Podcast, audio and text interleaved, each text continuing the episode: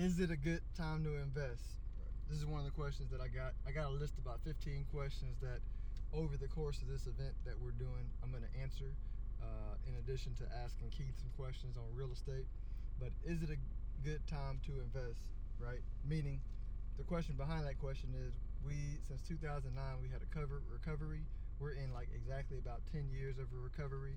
Um, there are recessions on average every three to five years, and so people say we are well due for a recession.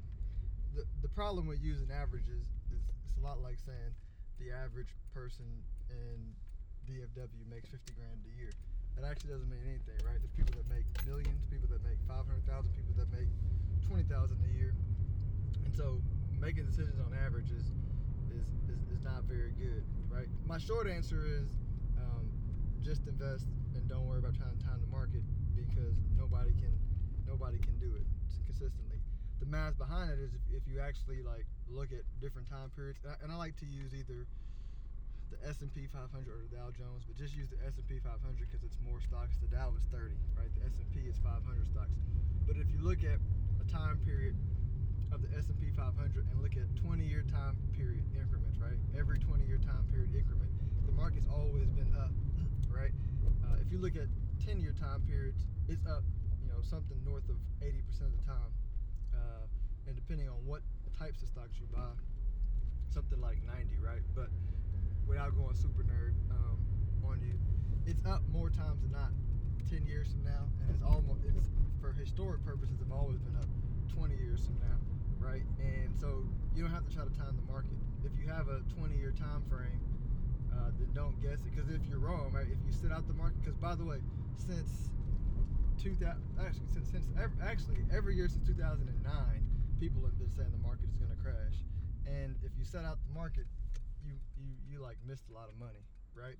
And so, just like people don't believe that you could, fortune tellers can tell your future, you can't tell the future of the market. Averages don't matter. So just invest. And I know when I said if you have a 20 year time frame, some people might say, but I don't have a 20 year time frame, Philip. You know, I'm, I'm planning to retire within 20 years. Yeah, but are you, you know, my question is, are you going to be dead? Because your time frame for investing is at least as long as you live, probably longer if you plan to create a legacy. And for those of you who say, well, you know, I don't really care about legacy or I'm not going to have a legacy, you know, my response to that is you're going to have money. If you if you have the right retirement plan, you're going to have money when you die. Because if you don't, that means you can tell which day uh, you're going to die on and you can spend the last penny that day. But as I said before, nobody can tell the future. So you're going to end up building a plan uh, where you die with money. So you're going to actually have money on your balance sheet that you're never going to spend. Let that sink in for a second. You got money on your balance sheet that you're never going to spend. So that means almost everybody I talk to has more than a 20 year time frame um, for at least a chunk of their money. And so you need to be not trying to time the market and just investing. All I got on that. The information presented is for educational purposes and is not to be considered personal investment advice. It's not to be considered solicitation for the purchase of securities, investments, or investment strategies.